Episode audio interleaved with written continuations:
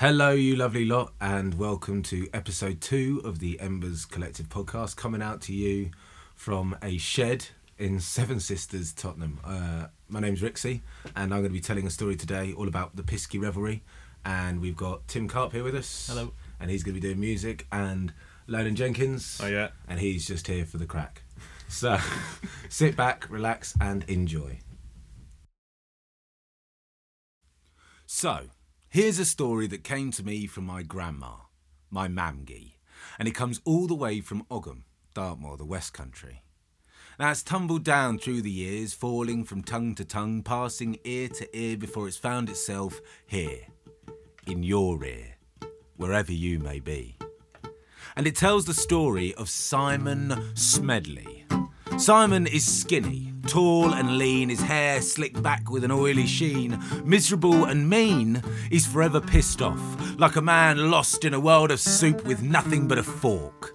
He's the sort of bloke who pinches ladies' bums in pubs and pokes babies in their prams and punches puppies in the face.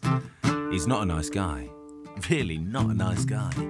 And so he finds Simon making his way down those paths of Dartmoor, through the mist and the muck that makes up those moors, and all the mud that got on his shoes that were brand new last week. And he raised his head to the sky and he cried, Stupid rain, stupid mist, stupid muck, stupid shoes that were brand new last week. Not a nice guy. Really, not a nice guy.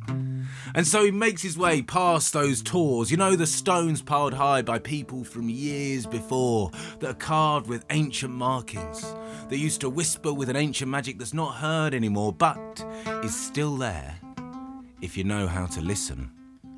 And no matter where you are in the world, or how alone you think you may be, there's always something listening.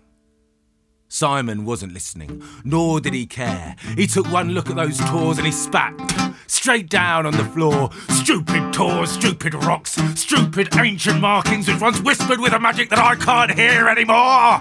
Not a nice guy. Really, not a nice guy.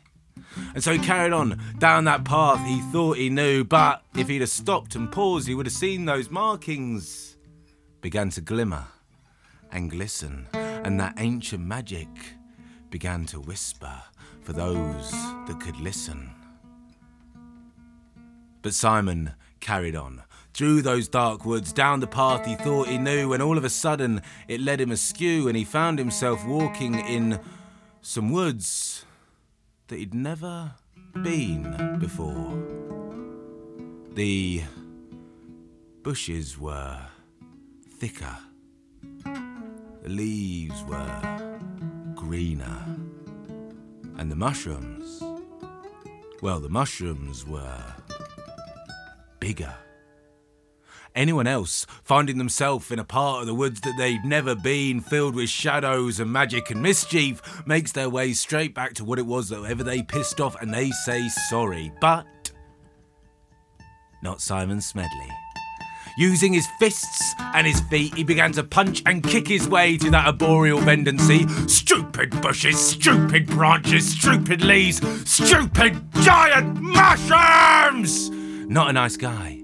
Really, not a nice guy. Until he was stopped mid carnage by the sound of a beautiful melody coming to him through the trees. A whispered song on the breeze. And he couldn't help but follow it. And he found this song steering him to a clearing where laughing, dancing, twisting, turning, partying were piskies. Do you know about piskies?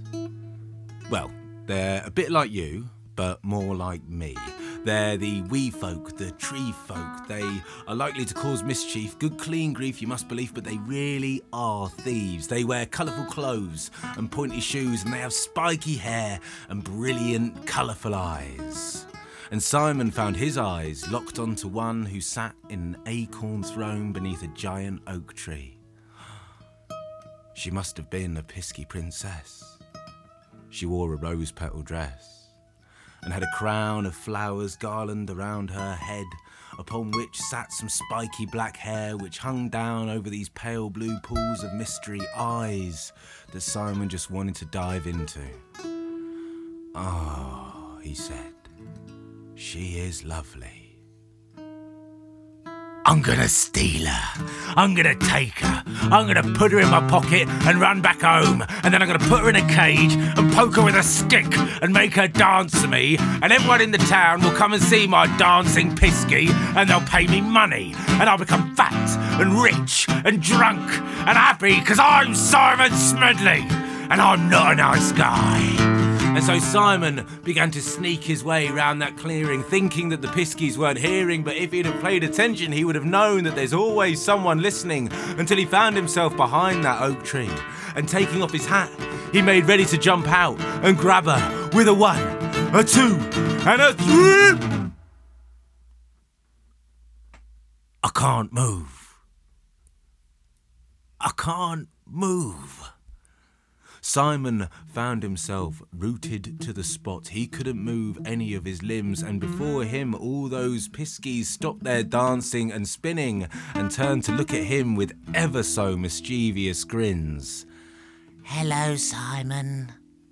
You're ours now. And then he watched as they went to his left and his right and in front and behind, and with vines they got his legs and his knees and his hips and his arms and his shoulders and his neck and his head. And there, right in front of all of them, they made him dance. Round and round and round he went, spinning, twisting, arabesquing, jetéing, and all the other things that are to do with ballet that I've forgotten. And his heart began to beat in his chest, and tears streamed down his face. Stop, he cried, please stop! Until Eventually, on his hands and knees, he couldn't help but find himself going.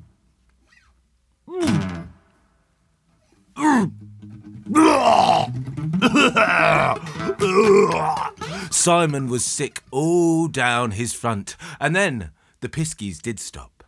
And they gathered in a huddle in front of him and they whispered in each other's ears, Yeah. And then, one by one, Bit by bit, they took off all of his clothes his shoes, his socks, his trousers, his shirt, his hat, his coat, until eventually his ever so grey and slimy pair of pants. Simon stood stark naked in front of those mischievous little people, and once again they made him round that clearing go, dancing round and round and round, and then they made him go out into the town, his balls brushing against brambles, his bum rippling in the moonlight nakedly as spinning, dancing, crying, covered in his own sick, he went crashing into his local pub. You're right, Simon. What's going on there, mate? You're all naked, covered in your own sick. One drinker questioned. There's little people, Simon replied. There's little people in the woods. There's little people in the woods and they've. They've taken my clothes. There's little people in the woods and they've taken my clothes and they're making me dance and they've. They've made me be sick. All right, Simon, said the pub. Take us to the little people. And so Simon showed him and he led them out into that moonlight, nakedly dancing and jabbering in front of them. And as he took them back to the clearing, there, with the moonlight beaming down, they shot him. Shot him right in the back of the head. You can't have mad people walking around, can you? It's annoying. And it was a different time. A different time. Quite an ending, isn't it? yeah, yeah, I know. Thing is, that was genuinely because I couldn't think of an ending, so I just was like, oh, shot him right in the back of the head, and then you have to sort of balance it with different time, different time. Um, but that was really weird because I I don't know if that particularly worked doing that as a recording because mm. it's such a you know when I do it live, it's such a visual thing. I'm like arms and legs. Yeah, and, but you're you man, you're really good at it. It was fine. Really, Okay, it was good. Thank you very much. It was really good. No, but it's just interesting how You're a fucking voice actor. You've nailed That's nailed very true. But it's also no. But I was just saying, it's interesting how how something changes as soon as you change the medium in which it's delivered as well. Yeah. So it's like when you see something live, it's just the energy and the the visual aspect of it, the physicality. But with this, it's like bringing all of that into just your voice, and it's just really You- fun to. You have to. with. You have to. Uh, you end up relying on physical humor as well. Yeah. Physical humor, and not not just humor, but physical acting. You know, if something's uh, sad, you make a sad face, or your your body Yeah, your yeah, body changes, and it, you have to do that.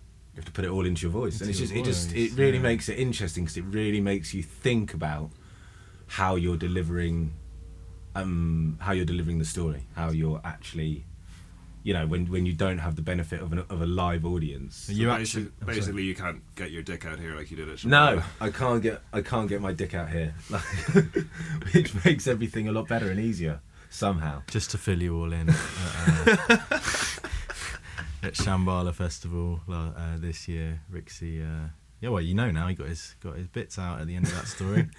Uh, It worked. not sure why he did that. It worked. It worked for the story. It's four in the morning. Yeah, it Shambala. worked. It worked at the time. Oh, pardon me. Um, But yeah, you you were actually acting. You you were physically acting during that during that take Yeah. as well. You had the pint in your hand, and you had you were being Yeah. sick, and Yeah, yeah, yeah. So no, it's just that it's, it's it because you you must find it as well is when you've got and you must find it with your music as well. When you are doing something in a studio, you don't have the benefit of a live audience. You don't have that energy. You mm. don't have that mm. because you get an immediate response as to whether or not what you're doing is and it's also what you're supposed to do with music and stories and and everything. Yeah. You're supposed to have an audience. Yeah. That's the whole point. Is that you're sharing knowledge Yeah, and you're true. sharing stories. So when they're not there, it's kind of like, whoa, what? Why am I doing this? Well, It's a, it's a conversation between you and the audience, and if there's no audience, you're just talking to yourself.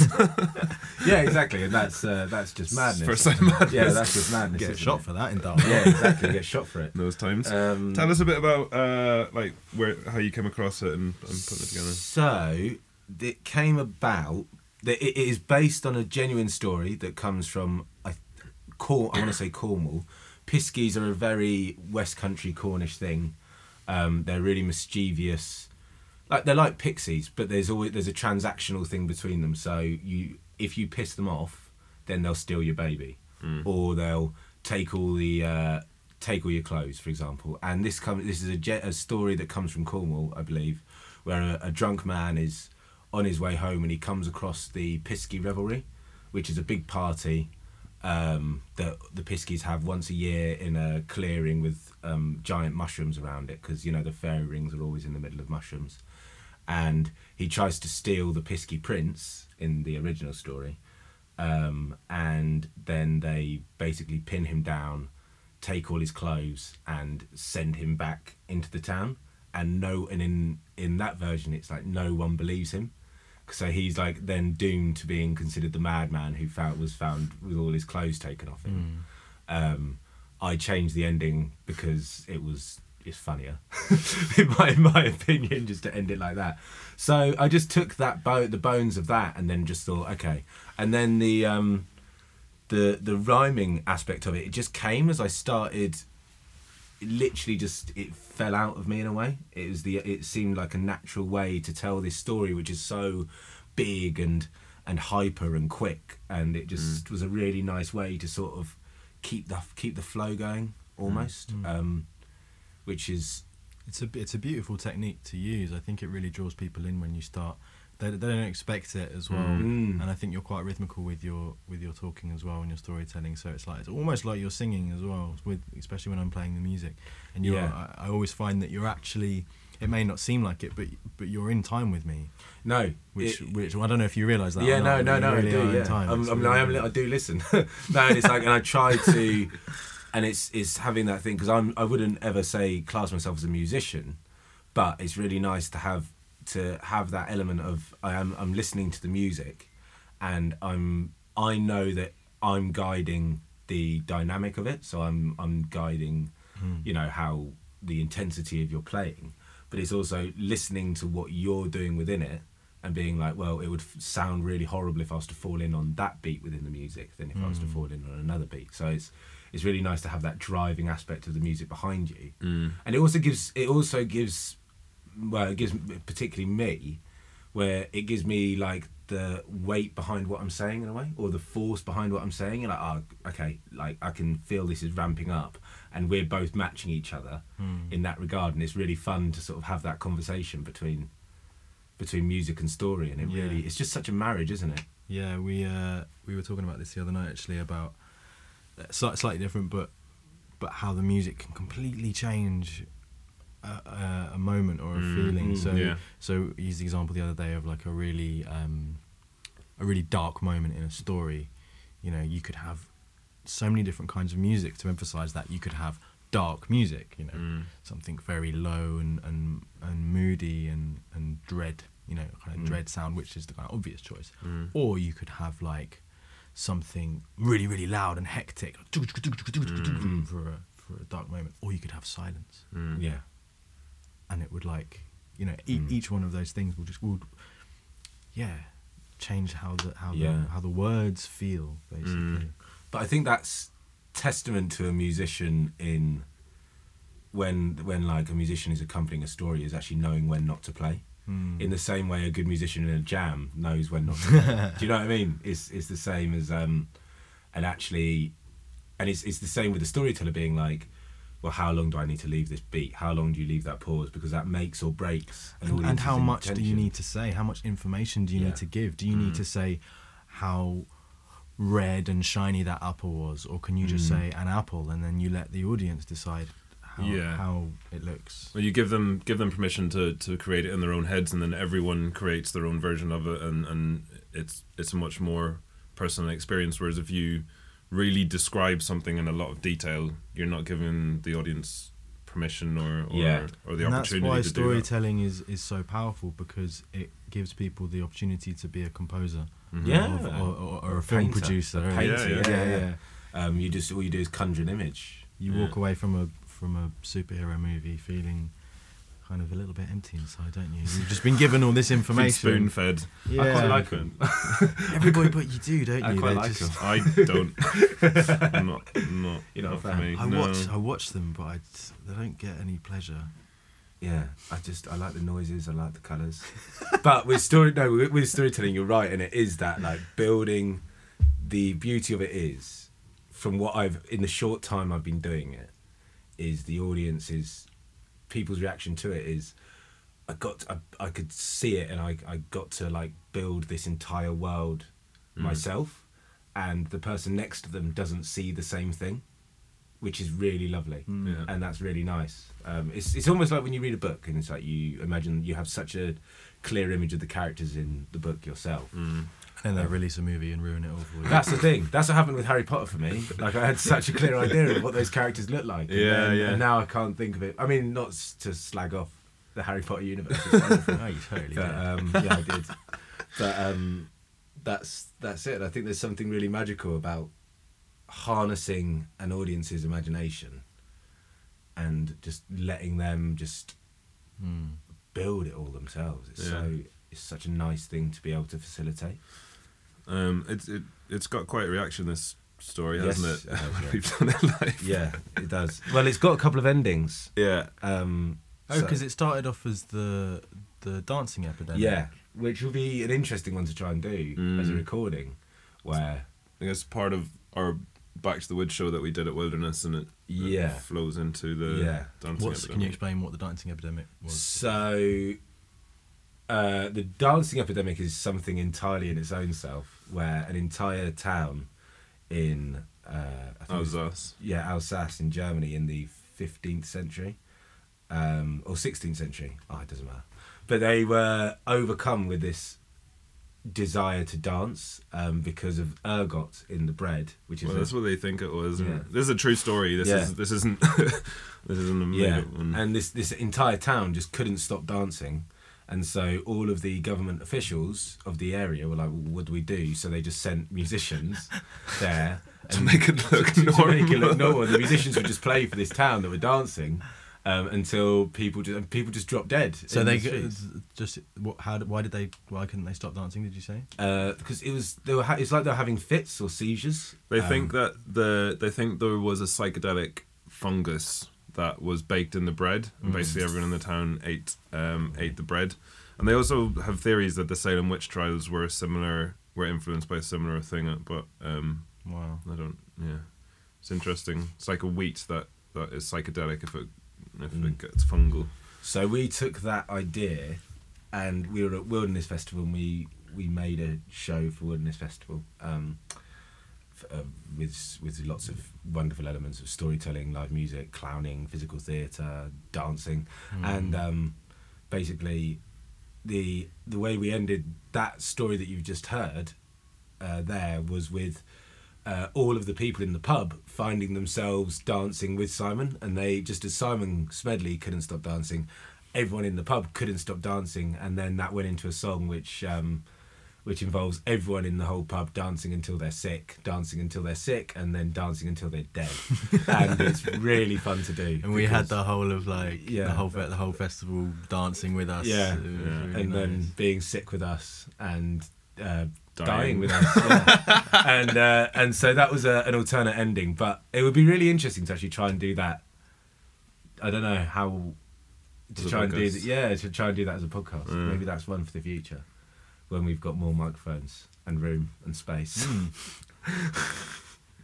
See if we can manage that. Um, sweet. Cool. Well, that was Rixie telling uh, Yeah. the story of the Piskies, and thanks for listening to episode two here in Tottenham. And see you next time. Bye. Bye.